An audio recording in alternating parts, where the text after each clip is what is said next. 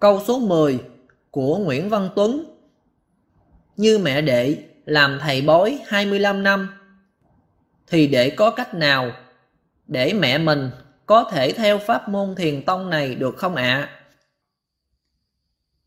Mẹ làm thầy bói là nghề của mẹ. Tu thiền tông đừng nói cho ai biết hết là an toàn. Còn bếp xếp thì coi chừng, nguy hiểm lắm. Nếu không giữ kín được thì đừng có tu theo pháp môn thiền tông, làm chi cho khổ.